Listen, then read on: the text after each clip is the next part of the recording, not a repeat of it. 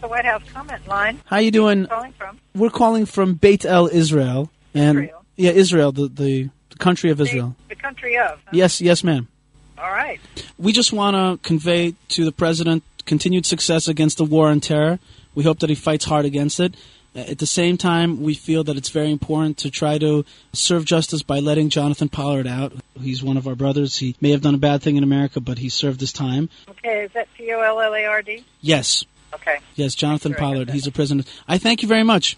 Thank you for calling and have a wonderful day. It's probably half over already, isn't it? I've always been afraid to go to Israel. No! Listen, you, you know that we had the Twin Towers in New York. Those guys want to scare us, and they want to scare you from going to Jerusalem. You know, Jerusalem, that's like the holiest place in the world. You know, that's special to all of us.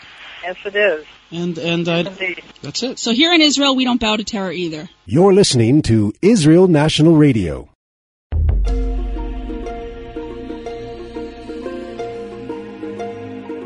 Shalom and welcome to all of you lovers of Hashem, His Torah, Israel, and the nations. I'm Ray Patterson, one of the co-hosts here on Noahide Nations, and let me go ahead and bring in my my good friend and co-host Prescott Johnson. Prescott, how you doing, buddy? I'm doing great, Ray. How are you doing today? I'm doing pretty well, as a matter of fact. Uh, we got a really, really big show today. As you know, uh, last week we did the first show on Dr. Goldfinger's What is the Meaning of Life? And we're going to be able to finish that up uh, today. And I'm looking forward to hearing the rest of it. Yeah, I, I and and it was uh, it was enjoyable to uh, revisit that lecture, uh, having uh, heard it from the DVDs that I had purchased at the Noahide Nation store of the conference. Yeah, so it was uh, it was a great it was a great lecture, and you know I realized that if I didn't sit down and actually take notes, there's just no way that I could uh, remember all of the various uh, issues that he just touched on uh, so briefly, but it, it was always it, it just stimulated your brain, and you just uh, started thinking about all kinds of other things connected to it. But he's moving on, and so it's it's a lecture that you can listen to over and over again for sure. Oh yeah, and he's such a, a kind of a funny guy too. Yeah, I love yeah. I love how he starts off the the lecture uh, right after he gets introduced. He comes up and takes the mic, and he and he what's he say? He says, "Well, I've been tasked with the job of answering the question, what is the meaning of life?" By lunch. By lunch. and that just kind of set the, the tempo for the whole lecture. And he, you know, he's Yeah. really a, a great teacher. It's no wonder uh, Johns Hopkins uh, has him as uh, one of the professors there, and probably don't want to let him go. So let's get through the rest of these announcements here, so that we can get back to that. One of the the first things that I would like to mention, many uh, of you, and I know for myself and Prescott, I happen to know this man personally, and uh, his name is Vendyl Jones. Uh, Vendyl Jones is a wonderful human being. He and his wife both. They're just tremendous people who've done just an enormous amount of, of mitzvot through the years. But one of the major things that they have done for Gentiles is actually become Noahides. And Vendyl's teachings have brought more Gentiles to being Noahide through the truth than basically anyone that that I know of. Well, well, he certainly uh, he certainly was one of the first names that I encountered, and certainly with controversy uh, because he certainly was going outside of the box of where most people, Jew or non-Jew, uh, how they looked at the relationship between Gentiles and the Torah. He certainly uh, he certainly paved the path for uh, for so many of us, and uh, to which we owe him a great deal of uh, gratitude. Absolutely. He has definitely gone where no man has gone before.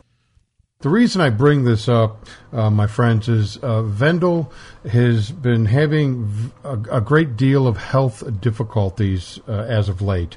Uh, many of you know that he is a diabetic, so that's number one. That number one thing that he's had to been, be dealing with. But he was also recently diagnosed with having cancer and Vendyl is currently in the hospital and, and hopefully will win this battle. But I would ask that all of you please keep Vendyl and his wife and his family in your prayers because I don't know that there's anyone more deserving of our prayers than Vendyl Jones. Vendyl, if you're listening to us, God bless you, man. You've done an awful lot uh, for us Gentiles who became Noahides. We thank you very much. Now, some of the other yes. things that we wanted to talk about, Prescott and I, was you know a couple of the upcoming interviews. One of them is with a gentleman by the name of Roger Grattan, who happens to be an emissary, one of the emissaries for the Sanhedrin, and he basically is an emissary on the B'nai Noach issues in North America and the Sanhedrin kind of a middleman, and we're going to find out exactly what he does. Hmm. Yeah, and and uh, and this is part of our goal here on the show is really to get people aware of the various people that are uh, involved in the Noahide movement at large, uh, because sometimes when you're uh, uh, when when you don't have your finger on the pulse of what's going on, you can sometimes feel like it's just you and you alone in your little old universe. And the fact is, is that there are many people that are working on behalf of Noahides and working for Noahides, and we, we just want people to become more aware of who they are and the role they play. To that end, Noahide Nations actually has a, and has had for a number of years now an online virtual uh, classroom. Formerly, it was called the Torah Learning Center, and with the new uh, website and new room, we've actually changed the name also to the Noahide Nations Academy of Shem. And one of the teachers that we have teaching in there, we're also going to be doing an interview with, Rachel Wise and she is just a wonderful lady. She's a wonderful Jewish lady and is a Torah observant, yeah. and she is teaching a class right now that is called uh, Aspects of an Effective Relationship.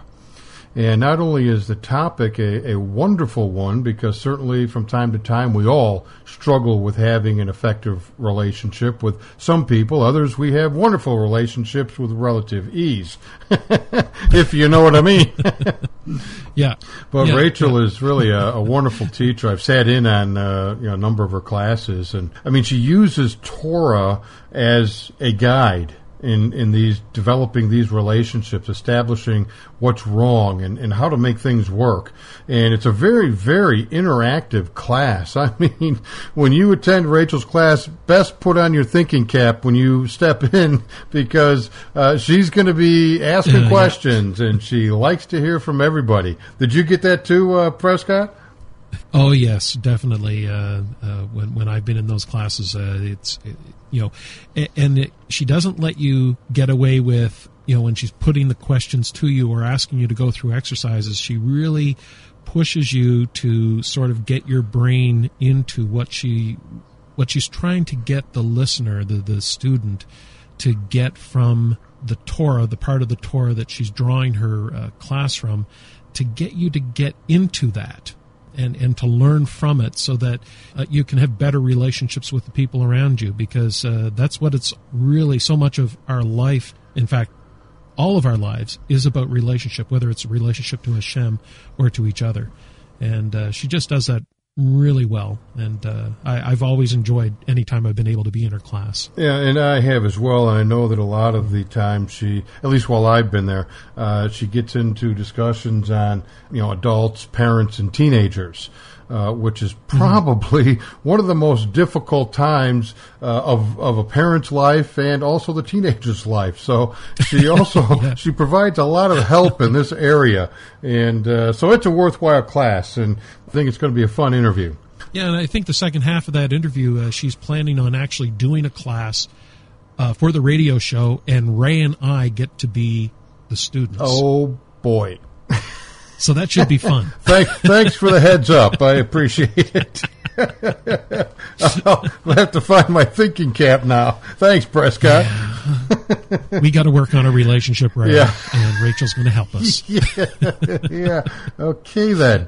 Moving right along here. So, one of the things that Prescott and I have uh, chatted a little bit about was um, having a kind of a either a different segment or a different show that we would do from time to time that I don't know what you want to call it a you know fireside discussion uh, uh, you know proactive Noahide an interactive Noahide yeah, I, we're not sure yet what you'd want to call it but it's something that uh, that will help us as Noahides to kind of you know digest what's going on uh, and and figure out you know, just what we as Noahides need to do that is part of Hashem's destiny and how we can be uh, active in reaching Hashem's destiny for us.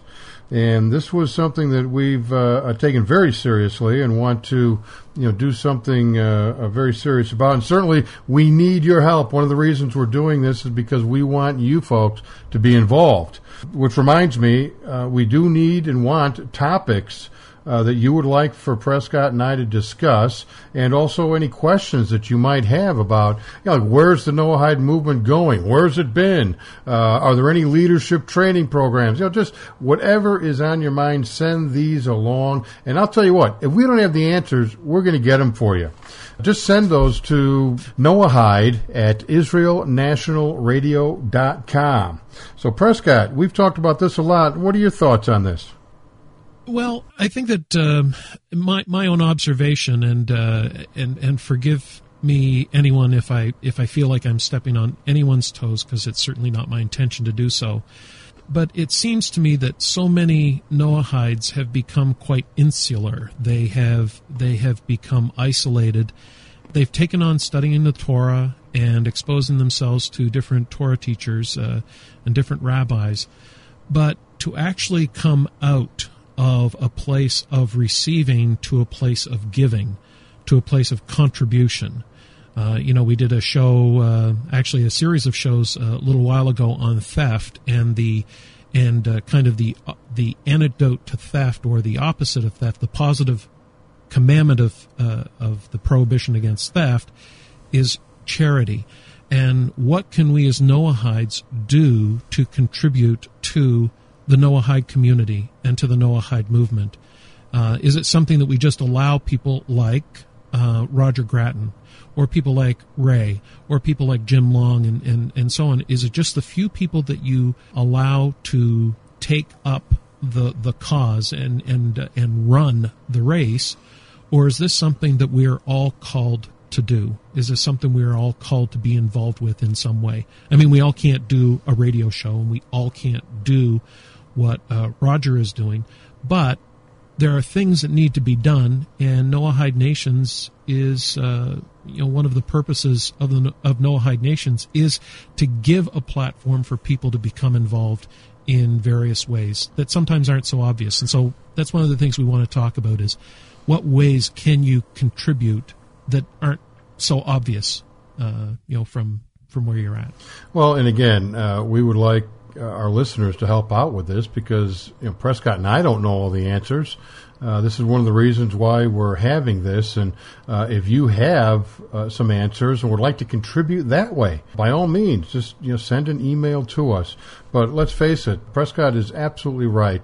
It cannot be left up to a handful of people to kind of uh, carry the torch. Hashem expects us all to be active. In fact, that's what mitzvot are all about you you perform mitzvot not by thinking about them, but you but you perform them by actually doing them, and that's what we want to you know be talking uh, about from time to time on uh, different shows, and maybe wind up even having a, an entire segment. But you know, like Prescott said, everybody has something to contribute. Hashem gave us all a gift, and we are to use that gift uh, on Hashem's behalf. And you know, let's face it. I mean, you know, Prescott, you and I have uh, more or less done the math. If you were to uh, look at the Jews' responsibility of taking Torah and the truth of Hashem to the world, to all of mankind, you have to sit back and go, wait a minute. if you were to count up every man, woman, and child who is a Jew, even if every one of them were an observant uh, Orthodox Jew, you'd have to agree the numbers don't work. There wouldn't be enough of them to accomplish the task. Well, what does this mean? This means that Noahides have to be involved in helping the Jewish people to achieve that goal. And that's one of the things that we're here to assist with is uh, not only for us to be a part of that, but to help you become a part of that as well. Right. Yeah. The the infrastructure that grew over time within the Jewish community allows the Jewish community to do so much that we as Noahides are just starting to understand that we need to do as well. It's one thing for a Noahide if they wanted to start their own website to express their point of view about being a Noahide um, if every Noahide did that, we would still only have people sort of visiting each other's website. There are behind the scenes, almost thankless tasks in the sense that people don't get recognition that need to be done to, to create that infrastructure to make these things possible, to make um, to make an impact on the world around us, because there really is a lot that needs to be done, and it means that people are going to have to uh, become involved uh, in making it happen. Absolutely. We don't want to take the entire show to be talking No, no, about yeah. this because we're a little bit unprepared for it overall. So, uh, Prescott, let's go ahead and jump back into Dr. Andrew Goldfinger's What is the Meaning of Life? We'll go ahead, Prescott, and let uh, uh, the folks listen to the next, oh, seven, eight minutes here. And then we'll go ahead and take a break, and then we'll come back for the completion of Dr. Goldfinger's lecture. So, let's roll. Now, what do these worlds mean? There's an analogy which is given by Kabbalists, and it's the following. Let's talk about a rich person giving tzedakah, giving charity to a poor person. Rich person takes the coin, puts it in the hand of the poor person. The coin is like the olam hasiya.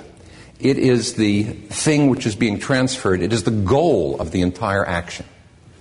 This physical world that we have here and its spiritual components is the goal of the creation. It's here. Not illusory, just not the ultimate reality. The hand of the poor person accepting the coin is like the Olam Yetzira, the world of formation. It receives as best we can understand that. The stretching forth of the arm of the rich person is like the Olam Habriya, the creative force. The hand of the rich person holding the coin to give it forth, the source of the value, is like the Olam Atzilus, the closeness. And the intention and will of the rich person to give is like Adam Kadmon, the highest level. Again, just an analogy. Traditionally, there were certain requirements that people had to have before they studied Kabbalah. One is they had to be married. One is they had to be over the age of 40. That's the easiest one. And the third is they had to be Torah scholars. Nevertheless, the real depth, the real deep study of Kabbalah was discouraged because there's danger involved in it. And there's a danger of madness. Among the various dangers, there's a danger of. Many of the great Kabbalists died young. The Arizal, I think, was 40, was he 41 when he died, I believe. Uh, Rabbi Aryeh Kaplan, as I mentioned, was 48. Many of the Kabbalists died young. And the Talmud talks about people getting involved in things and coming to, to bad ends. Ben Zoma went mad from studying some of these things. Talmud says only Rabbi Akiva went in peace and returned in peace. And, you know, I, Rabbi Adin Steinsaltz, I don't know how many of you have heard of him. Somehow, when I say he's a brilliant man, it doesn't capture. Is that correct? it's, not, it's not adequate. It's not adequate to say that he's a brilliant man. But I heard him speak once, and he was comparing the reading of Dostoevsky and the reading of Hermann Hesse. And he said, if you really study Dostoevsky carefully, you will profit from it. But if you really study Hermann Hesse carefully, you may go mad. And for any of you who have read Dostoevsky and Hesse, uh, you know, Dostoevsky is very conceptual, and Hesse is, is on the borderline of other things. Um, my Rebbe says, worry about kindergarten first. Okay? We talked about this business of giving the coin and tzedakah. Every time you make a charitable donation, all of those five worlds are being influenced by that activity.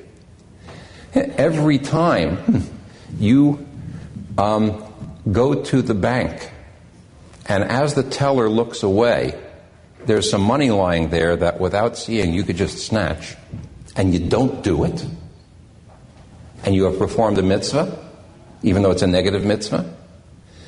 Um, these five worlds are being influenced. And if you think about it too much, you can go crazy thinking about this. So, as my Rebbe says, is give the money, don't take the money. God will take care of the rest. The world is here. This is where we are. This is where we act. And as Rabbi Bakst said, Olam Haba, we don't know what that is. We'll find out. Okay. But right now, there's things to do. So that's what we worry about. Mm-hmm. So God hides in this world, and we are to act in um, the world as we understand it. I'd like to tell you one way, one of the ways in which God does hide in the world. And there are a myriad, a myriad of ways, but I want to talk about one of the ways that God hides in this olam asiya, in this lowest level of reality that includes the physical world. And that is through physical law. Physical law. So let me show you how this works. I have here a roll of masking tape. I'm going to hold it here and let go. Ready? What happened? Gravity. First, no, what, you, what did you see? It fell down. If I let go again, what will happen? Fall down. Okay. Now, why does it fall down? Gravity. Eh, wrong. the reason that it falls down is because God made it fall down. If God wanted to, could God make it go up? Yeah. So why is it that every time I do it, God makes it go down. Well, well, first of all, it keeps me employed, so I'm very grateful for that. All right. Um, but why does God make it fall down all the time? God's what God. Why does God want that in the terms of what we've been saying here today? If God acts in a pattern that I can observe, I can call that pattern a law of nature and say there's no God, there's a law of nature. If every time I let go of the tape, it falls down, I observe it carefully day after day after day, and I say, oh, there's a law of nature, it's called gravity, things fall down. Now I make measurements, I refine it, I make the law more accurate. But God always does it the same way. After a while, I sort of catch on, you know. This is what you do with your kids, right? You, know, you train your kids by doing something again and again and again and again, you know. If you go out into the street, you're going to get a timeout. Go into the street again, you get a timeout. You, you notice 50 years ago, I wouldn't have said that. What would I have said? You get slapped, yeah. See, my, my, my, my uh, middle son has a problem with his daughter they have a timeout corner for her, and she loves it there. Something wrong here. well, folks, we're at that time once again. We're going to have to go ahead and close out the first half of our show here and take a break. But we certainly hope you all will stick around with us and come back for the second half of the show and hear the conclusion of what is the meaning of life. See you then.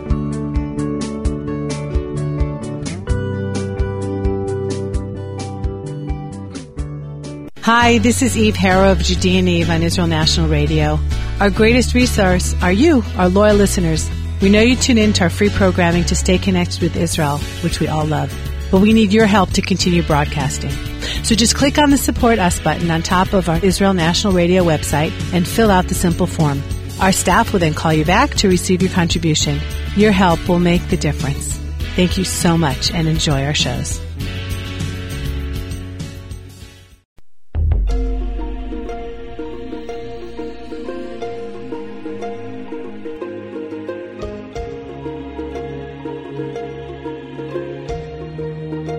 Welcome back, everybody. We are certainly glad that you stuck around for the second half of this wonderful teaching by Dr. Goldfinger. We appreciate you listening here to Noahide Nations. So let's get back into what is the meaning of life.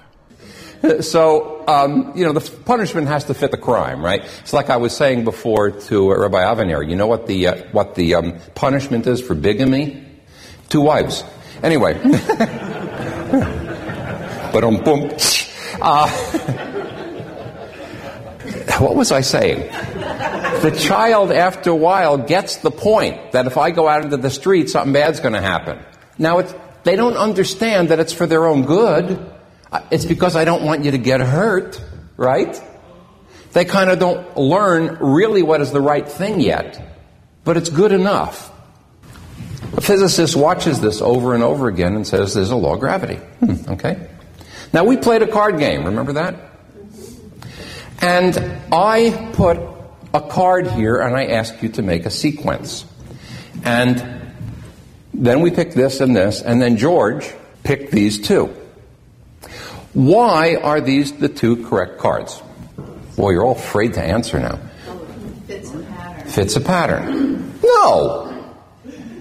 Your name in the pink was is Eileen. Eileen.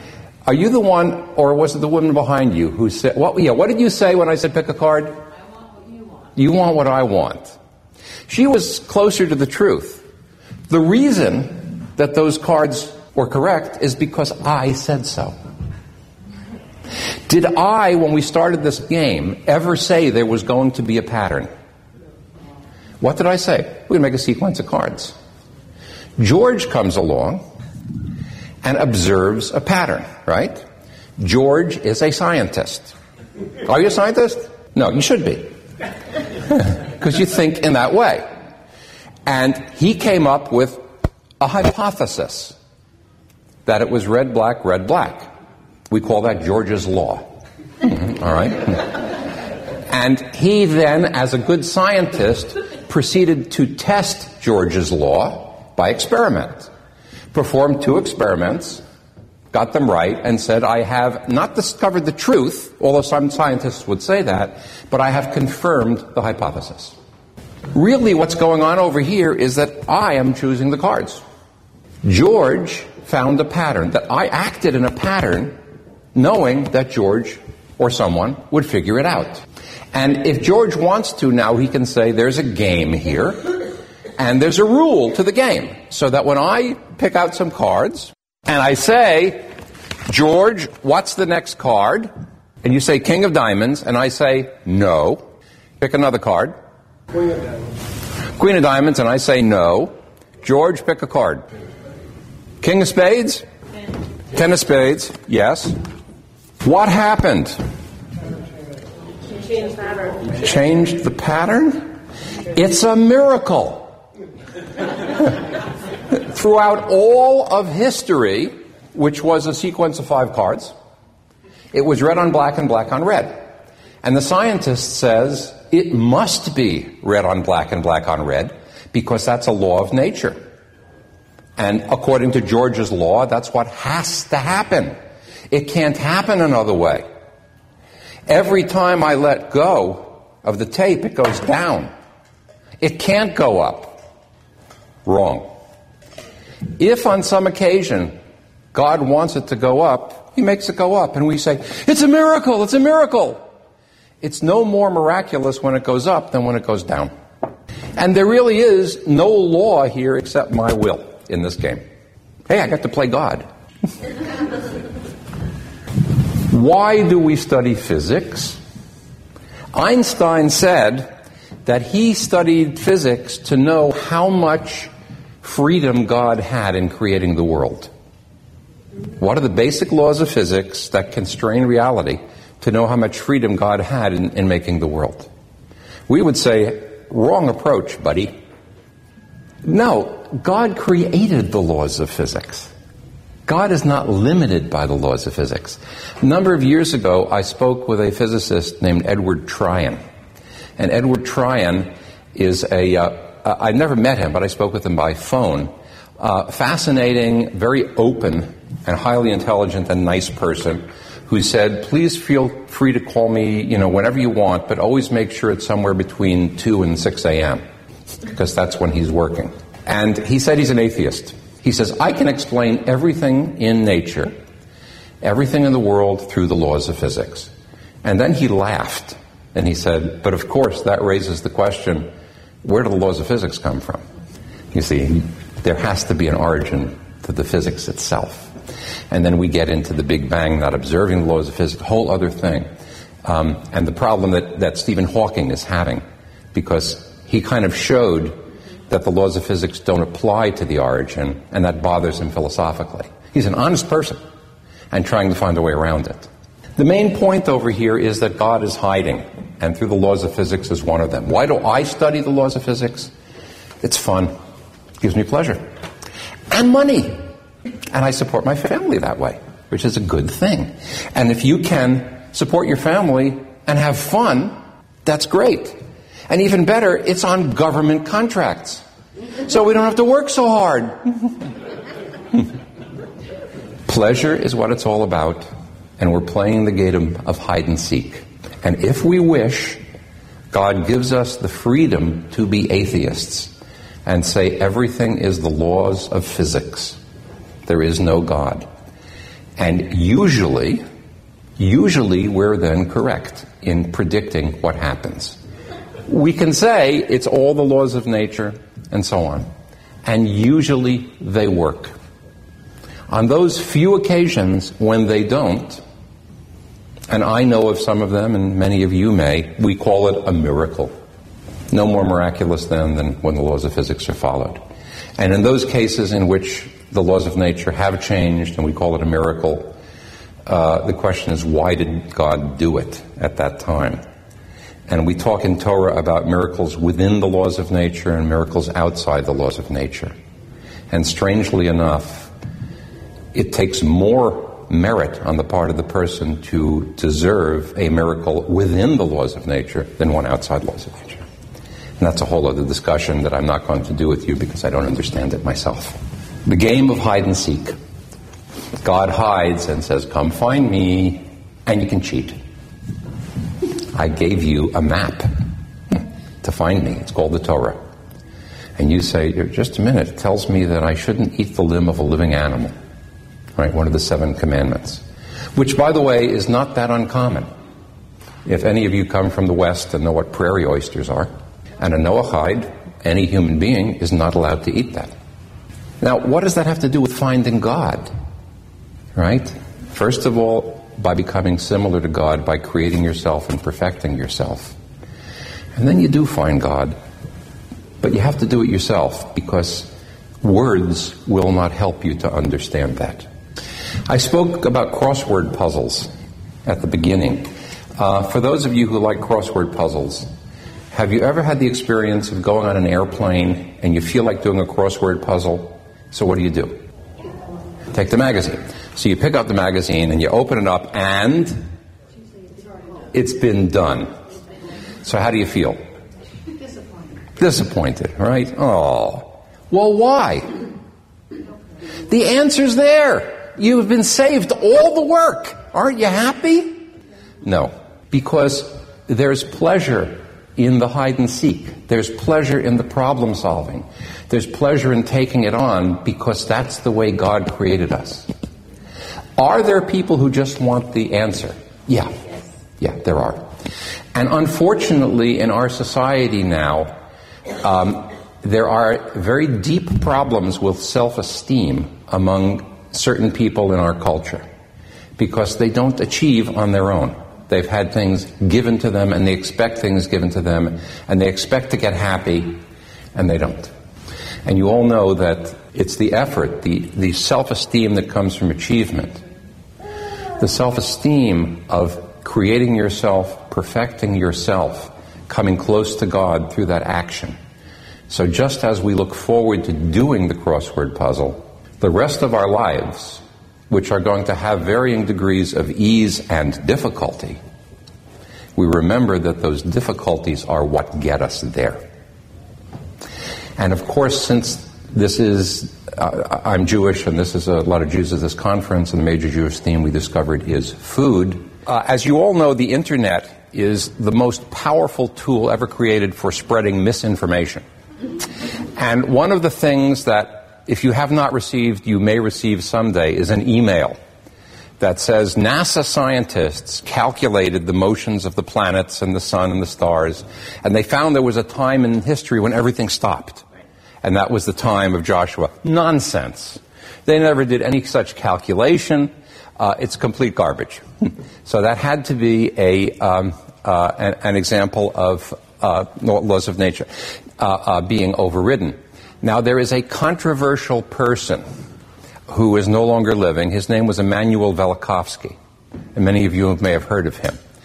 Uh, he wrote books in which he tried to unite archaeology with science. And usually, my experience, and maybe uh, um, uh, our archaeologist here can confirm this, is the archaeologists say, well, his archaeology wasn't very good, but his science is terrific. And the scientists say the science may not be fully accurate, but the archaeology is terrific. I, I, I can't comment a lot on that.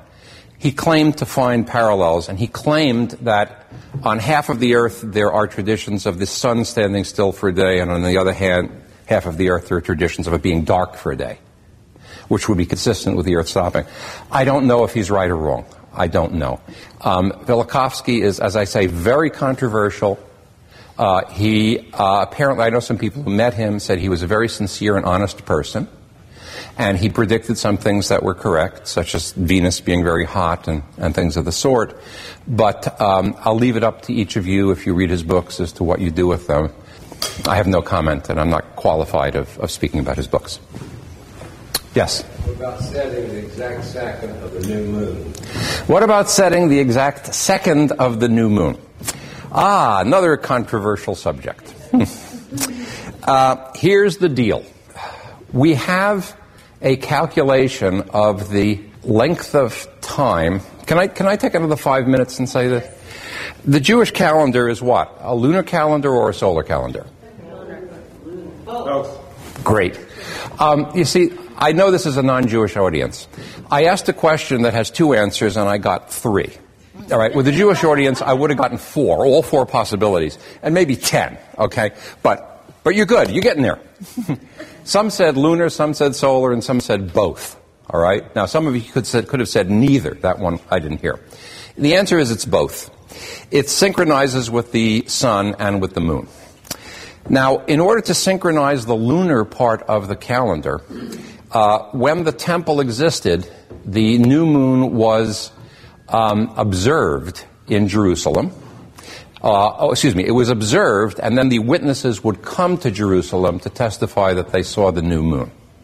And then the Sanhedrin would say, yes, indeed, the month has begun. Now, we no longer have the same Sanhedrin. the universally accepted Sanhedrin, oh, I'm going to get in big trouble here. we no longer have the temple. There we agree, right? Yet. Um, by the way, financial advice invest in Tupperware. You know why? Because when Mashiach comes, the temple is rebuilt. Lives are going to change because we'll have to worry about what are called tuma and tahara, purity and impurity of, of objects and things. And our lives will be very complicated. Plastic cannot become tamei, cannot become ritually impure. And the use of Tupperware is going to increase tremendously.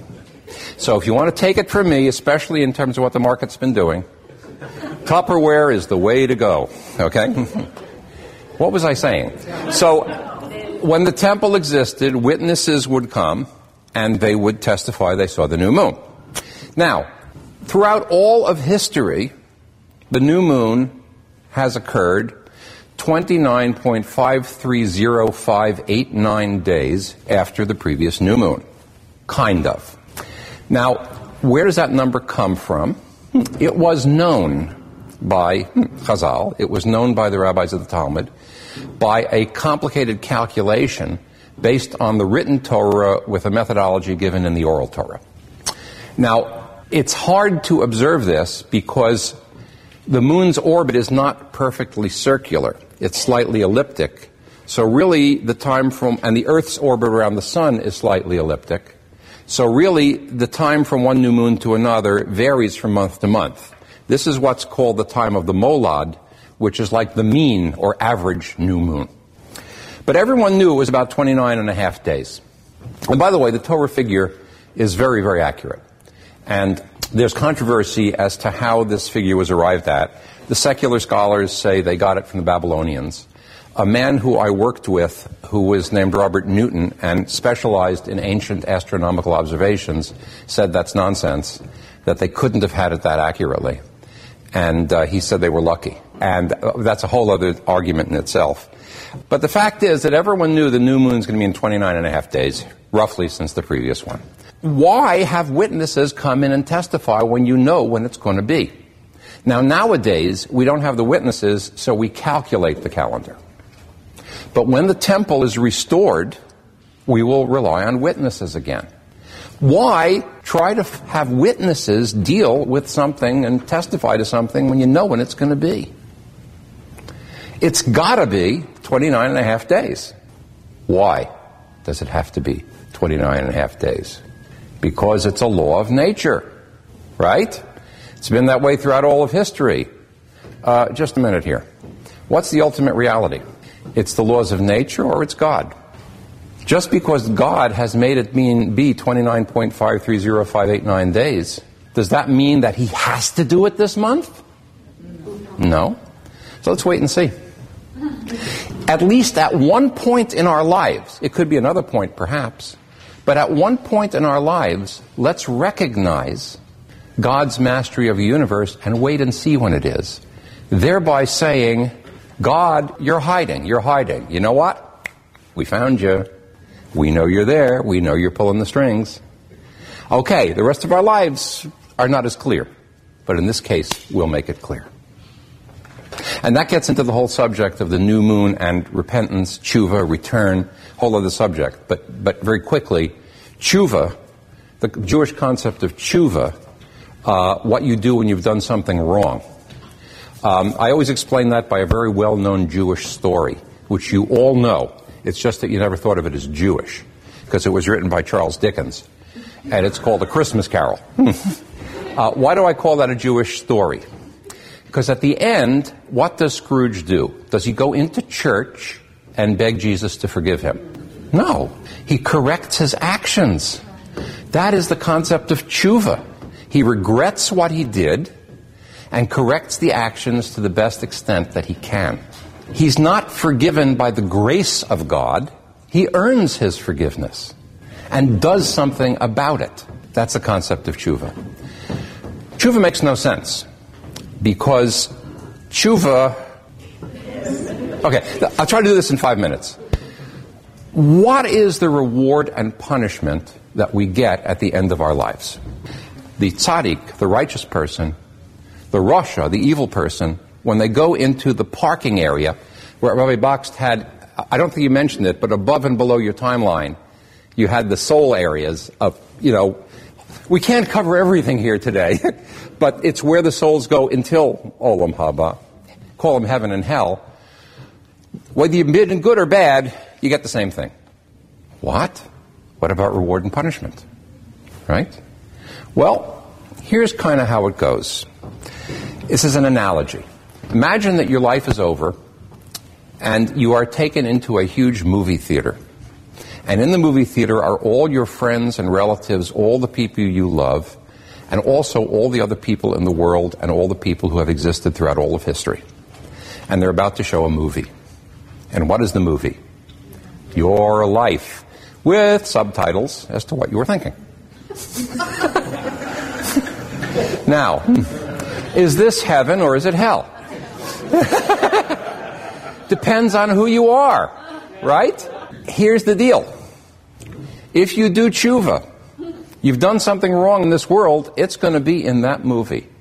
And you are going to feel it because you'll understand what's right and wrong in the next, in this parking space or wherever it is. If you do tshuva, you can have one of two motivations. One of them is tshuva me'yira, tshuva that you're motivated by fear, and the other is tshuva me'ahava, tshuva from love. They both work. If you're motivated by fear because I don't want to see the movie with that in it, I'm scared, and you do tshuva, not that you say, God forgive me, but you do what you can to correct yourself, correct the situation. It's a process, and you go through the process of tshuva because you're scared of the punishment. When that movie is shown, that is edited out. It's gone. Now, here's the stranger thing. If your motivation is not fear, I mean, you're afraid, but more than that, you say, Master of the universe, I violated the whole reason you created this world. I have hurt you. And you're motivated by your love for God. When that movie is shown, that action is turned into a mitzvah. It's turned into something good. I can't do that with the analogy, but it counts as a mitzvah. Now, all of tshuva makes no sense. You're changing the past. You're changing the movie. It's a miracle. You can't change the past. That is a law of nature that the past can't be changed. Uh, what is a law of nature? It's a way that God hides. On Rosh Chodesh, the day that we have the new moon, we say, Gotcha, I'm going to wait and see when this new moon comes about. And I'll see when you make it. And uh, recognize that you can change the laws of nature if you want. Well, I also want you to change the laws of nature by allowing me to do tshuva. And that's why the new moon is a particularly good day to do tshuva. And I'll finish and let you get to lunch with a quote from Mark Twain, uh, which I hope I can get right. He said that October is a particularly dangerous month to speculate in the stock market. The other particularly dangerous months are November, December, January, February, March, April, May, June, July, August, and September. Hmm. All right? And I think that we can finish by saying that the day of the new moon is a particularly good day to do tshuva. The other particularly good days are the other days of the month. Lunch. Well, folks, we're going to have to bring to a close this wonderful teaching by Dr. Andrew Goldfinger on what is the meaning of life. And I know, Prescott, I got a bunch out of this. Did you get anything out of this? Oh, yeah, yeah. Absolutely love this lecture. Absolutely. We hope to see you next week. Shavua Tov. Shalom.